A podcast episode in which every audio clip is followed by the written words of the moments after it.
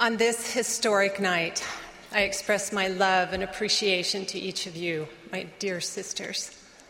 Whatever our age, location, or circumstance, we gather tonight in unity, in strength, in purpose, and in testimony that we are loved and led by our Heavenly Father, our Savior, Jesus Christ, and our living prophet, President Russell M. Nelson.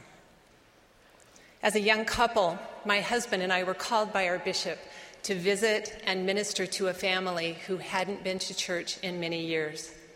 We willingly accepted the assignment and went to their home a few days later. It was immediately clear to us that they did not want visitors from the church. So, on our next visit, we approached them with a plate of cookies, confident that chocolate chips would melt their hearts. They didn't. The couple spoke to us through the screen door, making it even clearer that we weren't welcome.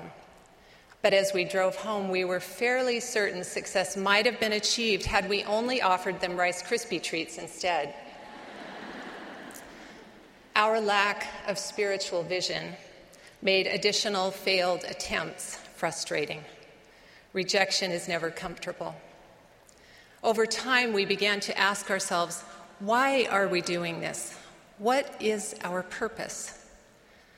Elder Carl B. Cook made this observation quote, Serving in the church can be challenging if we are asked to do something that frightens us, if we grow weary of serving, or if we are called to do something that we do not initially find appealing. End quote. We were experiencing the truth of Elder Cook's words when we decided we had to seek direction from someone with a greater perspective than our own. So, after much sincere prayer and study, we received the answer to the why of our service. We had a change of understanding, a change of heart, actually, a revelatory experience. As we sought direction from the scriptures, the Lord taught us how to make the process of serving others easier and more meaningful. Here is the verse we read that changed both our hearts and our approach.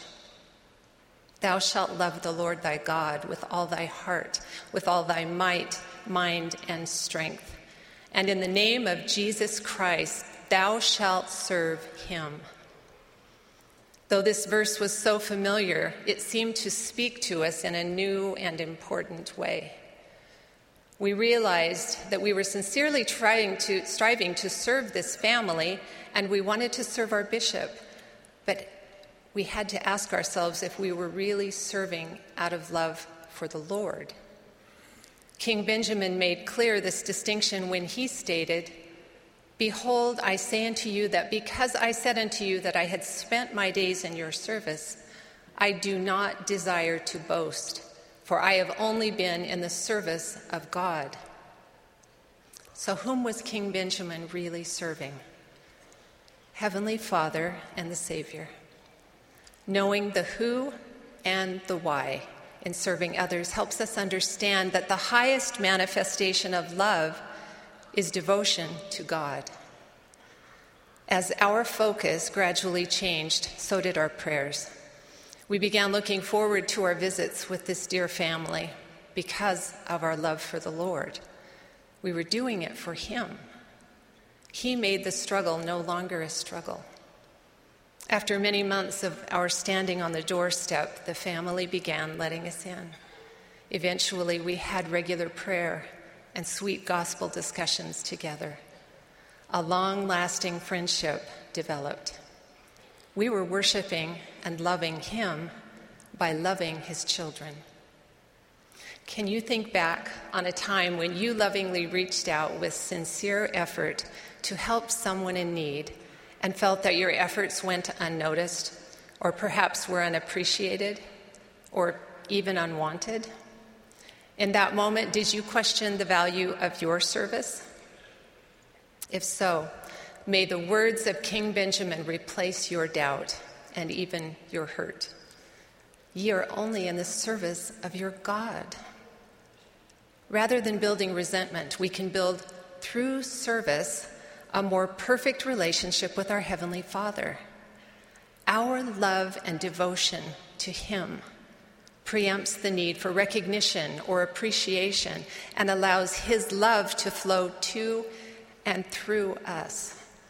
Sometimes we may initially serve from a sense of duty or obligation, but even that service can lead us to draw on something higher within us, leading us to serve in a more excellent way, as in President Nelson's invitation to, quote, a newer, holier approach to caring for and ministering to others, end quote.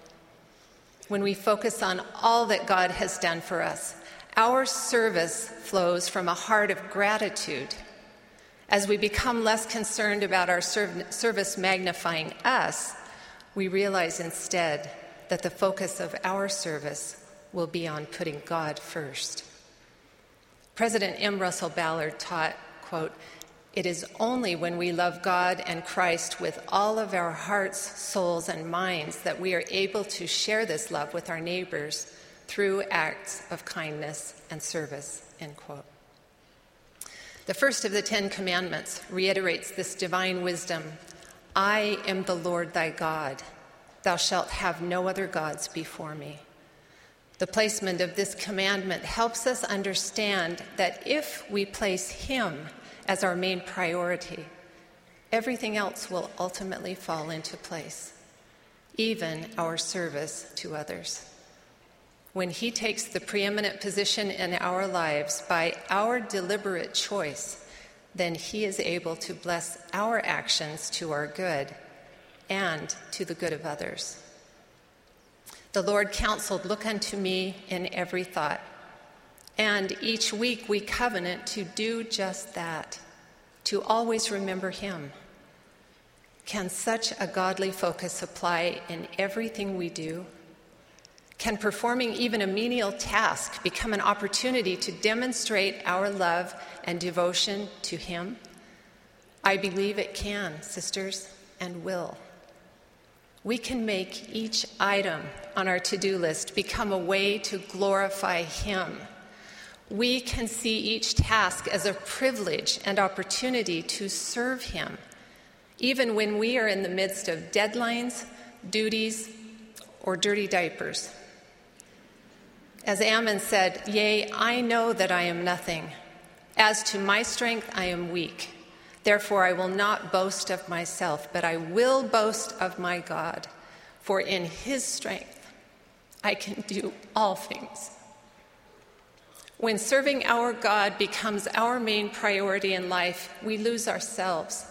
And in due course, we find ourselves.